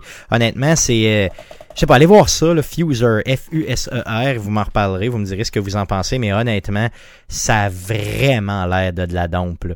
Euh, donc, euh, bon, que, que voulez-vous? Euh, yes, on avait aussi quelques petits reports COVID, donc une nouvelle Ah, en section fait, du podcast report COVID. report COVID de 19 nouvelles sections du podcast. On a un seul report cette semaine. On parle de Deathloop, euh, qui est un report vers la mi-2021. C'était initialement prévu là, pour une sortie à la fin 2020, début 2021. Donc, c'est reporté là, tout simplement parce que ils ont eu de la misère à s'ajuster au télétravail et euh, afin de sortir un produit de qualité, ils reportent de six mois. Euh, les gars, parlant de report, euh, fake report cette fois-ci, avez-vous vu passer sur le net cette semaine, euh, ou c'est la semaine passée, je crois, oui, c'est la semaine passée, une, euh, une fausse publication qui, qui voulait venir, entre guillemets, là, les gens nous faisaient penser que c'était euh, un report de Cyberpunk. Avez-vous lu ce, ce fameux scam-là sur le net, non? Non. Moi, je l'ai vu passer à peu près partout. Là. Donc, vous une savez... excellente blague. Ouais, c'est ça. Vous savez, quand Cyberpunk, quand les gens de, de, de- qui développent Cyberpunk, donc CD Projekt Red, euh, nous envoient des communiqués concernant euh, Cyberpunk, ils nous envoient toujours un communiqué avec un fond jaune, avec le logo de Cyberpunk en haut. Et là, quand tu vois ça arriver, ça veut dire qu'il y a un report automatiquement. là. Et là, c'était la toune de... euh, les gens avaient juste réécrit une toune dedans. Là, Rick une- Roll. Il, il Rick rollait le monde. C'est ça, c'est Ricky Martin, c'est ça? Non, never, c'est, euh, never gonna give you up. Astley. Rick Astley, c'est ça.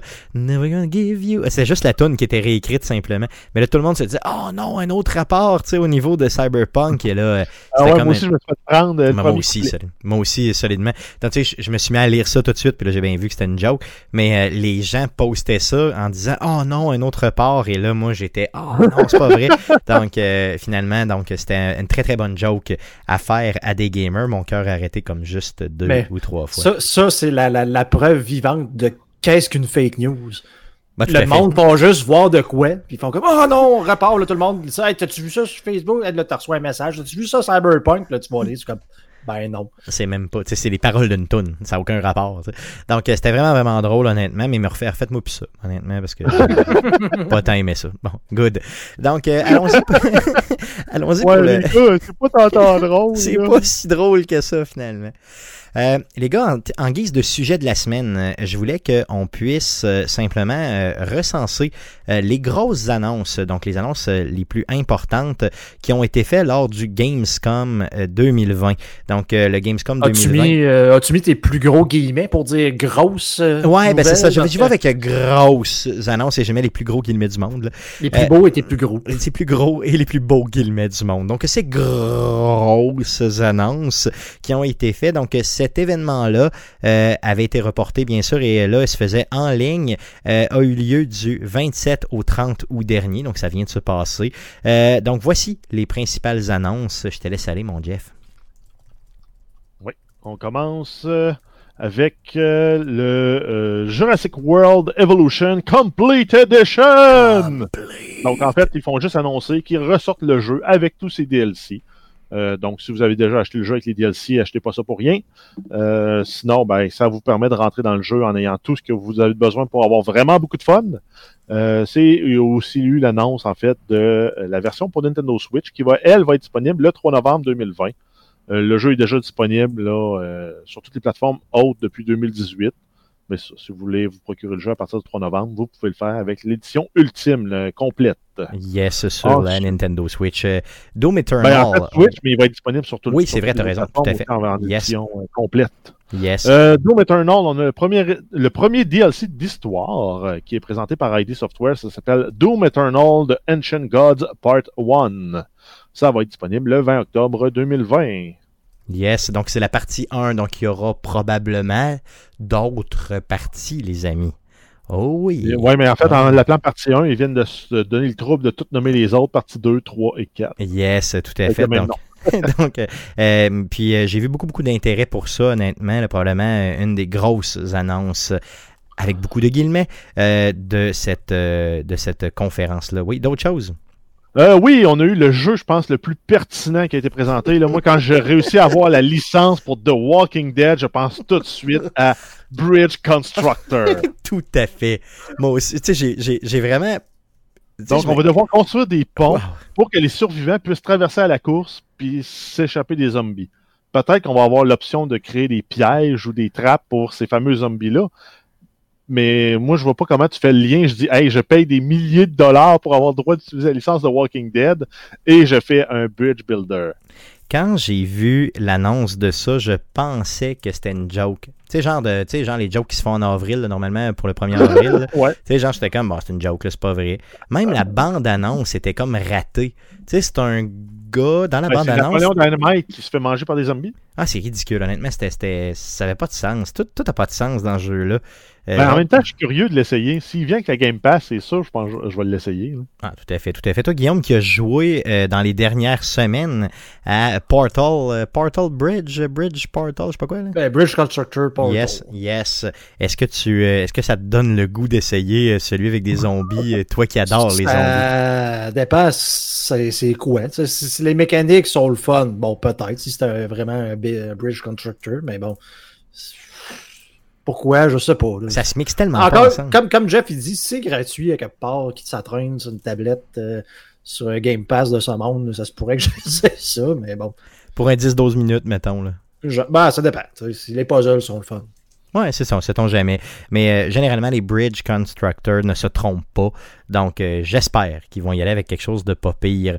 Euh, probablement la plus grosse annonce, celle de World of Warcraft. Oui, en fait, on a eu la date de sortie de l'expansion. On savait déjà que, que cette expansion-là s'en venait, donc Shadowlands ou euh, L'Ombre Terre. L'ombre Français. terre. Euh, pour World of Warcraft, ça va être disponible le 27 octobre 2020. Good. Là-dedans, entre autres, là, un des grands changements, c'est ce qu'on appelle le level squish. C'est le dernier niveau, au lieu d'être rendu le niveau 150 ou à peu près, là, ça redescend à 60. Donc, Hein? il recompacte tous les niveaux. OK. Ce qui fait que le endgame actuel va se faire au niveau. Le nouveau endgame de Shadowland va se faire au niveau 60. Mais comment tu fais pour compacter des niveaux? Là, je te suis pas. Là. Veux dire, tu- Ben, tu- tu prends tout le monde puis tu redescends au niveau 50. OK. Ben, c'est ça qui va se passer. Là. Puis les 10 derniers niveaux, ça va être le contenu de l'expansion. OK. Puis on- en fait, c'est qu'ils changent aussi tout le mode de leveling, ce qui va te permettre d'avoir. euh, de, si tu veux, tu peux faire ton ni- niveau 1 à 50 dans une des zones que tu n'as jamais explorées du jeu, puis ça va être correct. là. Le monde va scaler avec ton bonhomme. Pour les OK, 50 OK, OK, niveaux. OK, OK. Donc, ça, c'est- ça c'est c'est quand même correct. Là. Donc ça, ils leur travaillent là, pour, euh, parce que là, c'était rendu ridicule de dire Hey, il faut que je monte de 150 niveaux. Puis au début, tu montes de 1 niveau aux 5 minutes. là. Ouais, ben c'est ça, c'est comme trop, trop. c'est ça, non, je C'est un comprends. peu ridicule. là. Good, good, good. Euh, sinon, d'autres euh, nouvelles concernant cette euh, Euh, le Gamescom? Oui, on a les Sims 4 euh, qui ont annoncé qu'il allait avoir euh, euh, en fait la- l'expansion Journey to Batu. Euh, les joueurs vont pouvoir visiter le parc d'attractions de Disney destiné à l'univers de Star Wars, donc Edge of the Galaxy. Il va y avoir aussi l'ajout de plein d'items de la série de Star Wars dans le jeu. Costumes, items pour personnaliser votre maison et bien plus encore. Ça va sortir le 8 septembre 2020. Yes. Hey, je vous le dis, là, allez voir la bande-annonce que je vais vous mettre dans la description du présent podcast. Là. J'ai jamais tripé sur quelque chose. Je veux dire, sur- aux Sims. non, mais je veux dire, j'ai jamais aimé les Sims. Mais quand j'ai vu cette bande-annonce-là, honnêtement, ça m'a presque fait acheter euh, le, le- le jeu des Sims. là. Ça a vraiment l'air le fun pour le vrai. là. Donc, euh, allez voir ça, honnêtement, si vous êtes moindrement fan des Sims et de Star Wars. C'est un achat, là, les yeux fermés, clairement. Ensuite, on a Mafia Definitive Edition. On a une nouvelle bande-annonce. On a confirmation finale, enfin, de la date de sortie complète du bundle. Ça va sortir le 25 septembre 2020 sur PlayStation 4, PC, Xbox One et Stadia. Donc, c'était déjà tout supposé être sorti il y a un peu plus d'un mois. Euh, il y a eu des retards. Donc là, vous allez pouvoir jouer, entre autres, je pense, à la version remasterisée du 2 que tu attendais, Stéphane. Euh, ouais, peut-être. Non, non, mais je veux dire, le, le premier, moi, que je veux jouer, c'est le premier puis le deux. Non, les deux, les deux, je veux les refaire pour le vrai. Euh, ça, ça a vraiment l'air de, de la bombe refait. Là, ils ont vraiment l'air bien. C'est pas des jeux que je vais acheter là, dès la fin septembre, mais c'est des jeux que je vais acheter dès qu'ils vont descendre un petit peu de prix, là, qui vont faire l'objet d'une vente X ou Y, peut-être euh, dans le coin du Black Friday ou des, des- des choses comme ça. là. Je vais me lancer pour euh, ce jeu-là. Je vais refaire le premier puis le deuxième. Là. Ça, c'est certain, certain, certain. J'ai tellement des bons souvenirs de ce jeu-là. En espérant, bien sûr, qu'ils auront bien refaits, mais je leur fais confiance là-dessus. Là. Euh, Parle-nous de Lego Star Wars. Très, très, Euh, très impressionnant. Oui, on a eu la bonne annonce du jeu Lego Star Wars de Skywalker Saga. Donc en mai dernier, le jeu avait été annoncé pour une sortie initiale en octobre 2020. Ça va être disponible finalement quelque part à l'été 2021 sur PC, PS4, PS5, Xbox One, Xbox Series X et Nintendo Switch. Ça va revisiter les neuf films de la série, donc ça va nous donner un total de 45 niveaux. Donc, euh, si on calcule, ça fait rapidement 5 niveaux par, euh, euh, franchise, par film. On nous promet 500 personnages de la série de Star Wars dans le jeu, dont 121 jouables. Euh, Ça contre, diffère selon sources, là, les sources. Hein, tu sais, ça diffère Exact, selon les les. sources s'entendent pas toutes sur le nombre. Yes. Et euh, ils vont utiliser les nouvelles mécaniques là, qui sont apparues peut-être dans les deux dernières années des, des, des, euh, des séries Lego là, avec les personnages qui parlent. Donc euh, vraiment un peu dans la même lignée que les films de Lego. Là, euh, le visuel ressemble beaucoup à ça. Je vous le dis, là, honnêtement, celui-là aussi a l'air de, de la vraie bombe. Puis de revisiter des anciens films euh, de Star Wars dans- de version Lego, honnêtement, ça a l'air vraiment le fun pour le vrai. C'était Euh, la bande, euh, c'était la bande, le trailer le plus euh, intéressant. Ah oui, tout à fait, solidement. Euh, by the way, je vais vous le placer aussi dans la description du présent podcast parce que Guillaume vient de dire qu'il était intéressant et que j'ai trouvé aussi qu'il était intéressant. Euh, allez voir ça, allez voir ça pour le vrai. Ils vont en vendre pas mal de ce jeu-là, je vous le garantis. Euh, Age of Empire aussi.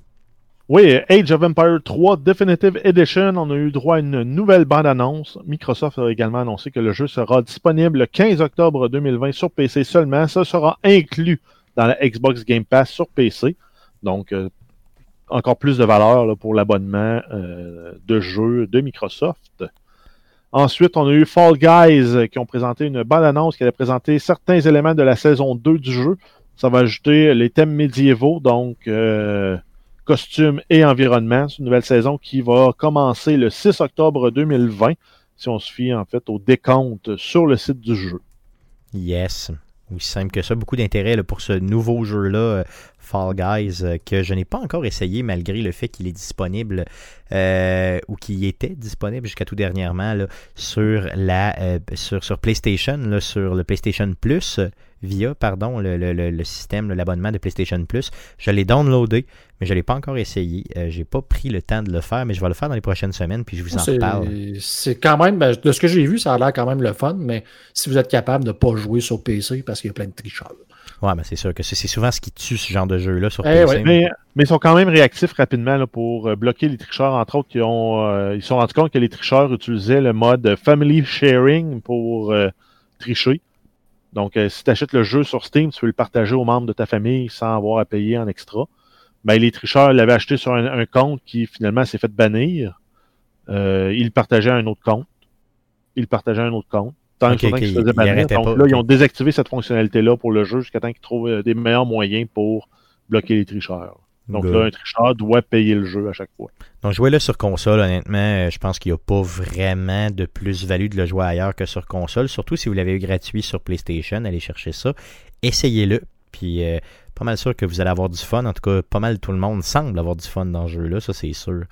Euh, D'autres jeux qui ont été annoncés lors du Gamescom, ou en tout cas des, des Euh, nouvelles. oui, on a euh, Blood Bowl 3 qui a été annoncé. Donc, ça va être disponible sur PlayStation 4, Xbox One, Nintendo Switch, PS5, Xbox Series X et PC au début de 2021. On n'a pas de date. Ensuite, on a Ratchet Clank Rift Apart, présentation de 7 minutes du jeu par, euh, par l'entremise d'une bande-annonce. C'est un jeu qui va pouvoir être joué en 4K à 30 frames secondes ou à plus basse résolution, mais à 60 frames secondes. Donc, ça va être au choix du joueur. Selon So- Sony, le jeu sortira tout près de la date de sortie de la PlayStation 5, donc on peut s'attendre d'ici à la fin de l'année. Et sinon, annoncé en périphérie du Gamescom, on a eu The Witcher. Donc, on a eu l'annonce du jeu The Witcher Monster Slayer, qui est un jeu en temps réel, en géo- géolocalisation. Donc, euh, ça, rappelle beaucoup Pokémon Go. Ça va être disponible sur iOS et Android. Ça va proposer aux joueurs de chasser et d'affronter des monstres, en plus de réaliser certaines quêtes euh, en lien avec l'histoire. On n'a par contre pas de date de sortie qui a été annoncée. Les gars, est-ce qu'un jeu euh, de Witcher comme ça, ou un peu à la Pokémon Go, ça vous intéresse? Non. Non? Ok. Euh, toi, Guillaume, qui avait joué pas mal à, Poté- à Po- à Pokémon Go, euh, tu ne mettrais Non, pas non, à non, chasser non, des non. noms des monstres Non, comme ça, la. Witcher. Euh, Jeff, de ton côté, est-ce que tu es prêt à l'essayer au moins? Hmm, je sais pas moi non plus. C'est ça, euh, j'ai euh, la bande-annonce semblait pas tant convaincante. On nous dit qu'il y aura des quêtes dans le jeu, tu sais. Donc euh, peut-être que les quêtes pourront réussir à me séduire. En tout cas, cho- chose sûre, c'est quand il va être annoncé, quand on aura une date, c'est garanti que je vais l'essayer. Ça, c'est sûr. Mais euh, à savoir que je vais accrocher ou non, euh, j'ai aucune idée. J'en ai aucune idée, mais bon, sait-on jamais, un jour peut-être. Donc, ça fait le tour du Gamescom de cette année, donc les plus grosses annonces du Gamescom euh, 2020 qui avait lieu euh, dans, les derniers jours. Euh, et euh, quand même des nouvelles quand semi-intéressante, mais euh, c'est sûr qu'on sent que euh, les nouvelles de jeux vidéo s'éparpillent un petit peu depuis qu'on n'a plus de E3, depuis qu'on n'a plus de grosses conférences. On en a un petit peu toute l'année, ce qui euh, favorise beaucoup les podcasts comme le nôtre. Passons à surveiller cette semaine. Qu'est-ce qu'on surveille, euh, Jeff, dans le merveilleux monde du jeu vidéo cette semaine? Euh, oui, on commence avec les PS Plus de septembre. On parle des jeux gratuits avec l'abonnement PS Plus. On a ici Street Fighter V et PUBG. Donc, euh, deux excellents jeux, là, si vous les avez pas déjà ou pas déjà joués. Ben, PUBG moins à mon goût, mais euh, Street Fighter V, ça va être solide. Yes. Sinon, on a Xbox Live, euh, les jeux de septembre 2020 qui sont gratuits avec l'abonnement. On a Tom Clancy's The Division. Donc, on parle ici du premier de Division, ce qui est un peu euh, plate. Ben, c'est un peu vieux comme jeu. là. Pour le mois de septembre. Moi, c'est ça, c'est un peu vieux. Mais c'est pour tout le mois de septembre. C'est gratuit. Si vous ne l'avez pas joué, ça vaut la peine. Euh, on a The Book of Unwritten Tales 2, qui lui va être disponible à partir de la mi-septembre jusqu'à la mi-octobre. Ensuite, des jeux qui étaient euh, sortis originalement sur la Xbox 360 qui sont disponibles en rétrocompatibilité sur la Xbox One. On a The Blob 2 euh, pour la première moitié du mois de septembre et Armed and Dangerous pour la deuxième moitié du mois de septembre. Sinon, euh, dans les jeux gratuits pour le Epic Game Store, on a Hitman et Shadowrun Collection qui sont disponibles jusqu'au 3 septembre. Donc, faites vite pour aller vous les procurer. Sinon, on va avoir Into the Breach, qui est le jeu, en fait, des développeurs de FTL. Donc, si vous l'avez, si vous l'avez pas, ça va être disponible pour la semaine du 3 au 10 septembre. Et je le recommande fortement à tous, honnêtement. Euh, un jeu qui euh, peut jouer sur. euh, si t'as pas une grosse, grosse machine, tu peux jouer à ça. hein. Ça joue Oui. quand même bien. Et un jeu de. de- c'est quoi C'est un jeu de puzzle plus qu'autre chose hein? C'est un puzzle, positionnement stratégique, là, un peu style euh, Final Fantasy Tactique ou autre. Là. Yes. Qui se joue, je pense, sur un damier de 8 par 8 et tu dois, euh, avec tes robots, éliminer des monstres euh, extraterrestres là, en te servant de l'environnement pour les faire disparaître. Donc un jeu très très bien coté. Allez vous chercher ça à partir du 3 septembre jusqu'au 10. N'hésitez surtout pas à y aller. Allez-y vite, vite, vite, vite, vite, vite, vite. Sinon, le jeu préféré à Guillaume qui s'en vient le 4 septembre prochain. hein? Oui, on a Marvel's Avengers qui sort le 4 septembre. C'est un jeu sur PlayStation 4, si je ne me trompe pas uniquement. Euh, honnêtement, j'ai pas noté où ça sortait. Euh, Je pense que c'est sur toutes les plateformes. Laisse-moi Ouais. te confirmer le tout. Euh, je vais te dire ça tout de suite dans les prochaines secondes où vous serez plus rapide que moi. Mais je pense que c'est aussi sur euh, Ah, ça sort partout. Xbox et autres. Oh, oui, c'est ça. Donc c'est même sur ça va même PC. être disponible PlayStation 5 plus tard, mais euh, on a PlayStation 4, Xbox One, Google Stadia, Microsoft Donc Windows. sur- Marvel's Avenger, un jeu que Guillaume avait beaucoup, beaucoup apprécié lors de sa review il y a déjà deux semaines, euh, lors de la bêta. beaucoup, beaucoup apprécié. Euh, C'était générique avec des bonhommes avec des facelettes. Effectivement, donc c'était- pas tant que ça. Et Guillaume euh, qui se tait pour ne pas euh, justement nous parler de son Mhm. appréciation là, tellement importante. Yes. D'autres d'autres choses qui sortent ou quelque chose qui Euh, va oui, pour le on vrai intéresser. Guillaume? Mais, mais en fait, c'est parce que j'ai hâte, j'ai hâte de voir les critiques pour voir si je suis juste un genre de, de vieux grincheux complètement à côté de la traque ou si j'ai encore le feeling pour de, la- de la, de la boîte. Good. Ben regarde, ça sort vendredi, le Marvel's Avenger. Donc euh, check les critiques en fin de semaine, puis on en reparle mardi prochain. Je te donne ce job-là. Ça marche? J'avais dit un genre de 70 à peu près. Ouais, c'est ça. Maximum 70 que tu avais Ouais, dit. max, hein. Yes. Donc on verra. On verra. Euh, Desperado 3. Oui, Money for the Vultures, Part 1, Late to the Party. C'est un DLC pour le jeu. C'est disponible le 2 septembre sur PlayStation 4, Xbox One et PC. Ensuite, pour les nostalgiques, on a Tony Hawk's Pro Skater 1 et 2 Remastered. Ça va être disponible le 4 septembre sur PlayStation 4, Xbox One et PC. Et on termine avec NBA 2K21, euh, sorti le, 24, euh, le 4 septembre sur PlayStation 4, Xbox One, Nintendo Switch, Google Stadia et PC. Ça sera également disponible là, en temps et lieu sur PlayStation 5 et Xbox Series X. Donc, ça fait le tour de ce qu'on surveille dans, dans, pour les sorties cette semaine. Euh, donc, ça met fin euh, au euh, podcast d'aujourd'hui. Soyez des nôtres la semaine prochaine pour l'enregistrement du podcast numéro 259. Ce sera enregistré mardi le 8 septembre autour de 19h live sur twitch.tv slash arcadeqc simplement. Le podcast que vous écoutez présentement est disponible sur Spotify, sur Apple Podcast, sur Google Play, sur RZO Web, sur baladoquebec.ca et sur toutes les podcasts, les plateformes pardon, de podcasting du monde entier. Euh, L'émission que vous écoutez présentement sera aussi diffusée sur les ondes FM de Québec euh, sur euh, la station CKRL 89.1. Ce sera mercredi le 2 septembre à 21h, euh, donc sur les ondes de CKRL 89.1. On y inclut de la musique de jeux vidéo, donc n'hésitez pas à l'écouter ça et encourager CKRL. n'hésitez pas à nous suivre sur nos différents réseaux sociaux, donc Facebook, donc c'est facebook.com slash arcade de Québec. Sur Twitter, c'est A commercial arcade QC. Et pour les plus vieux d'entre vous, il est possible de nous envoyer un courriel. Donc, on est rejoignable au courriel suivant, le arcadeqc, à commercial gmail.com. N'hésitez pas à nous laisser des reviews positifs partout où c'est possible de le faire. Et abonnez-vous à notre chaîne YouTube. Donc, vous allez sur YouTube, vous faites une petite recherche avec Arcade Québec et vous vous abonnez au tout. Et on aime ça en mot dit. Merci beaucoup de nous avoir écoutés encore une fois cette semaine. Merci les gars d'avoir été là aussi cette semaine comme à chaque semaine.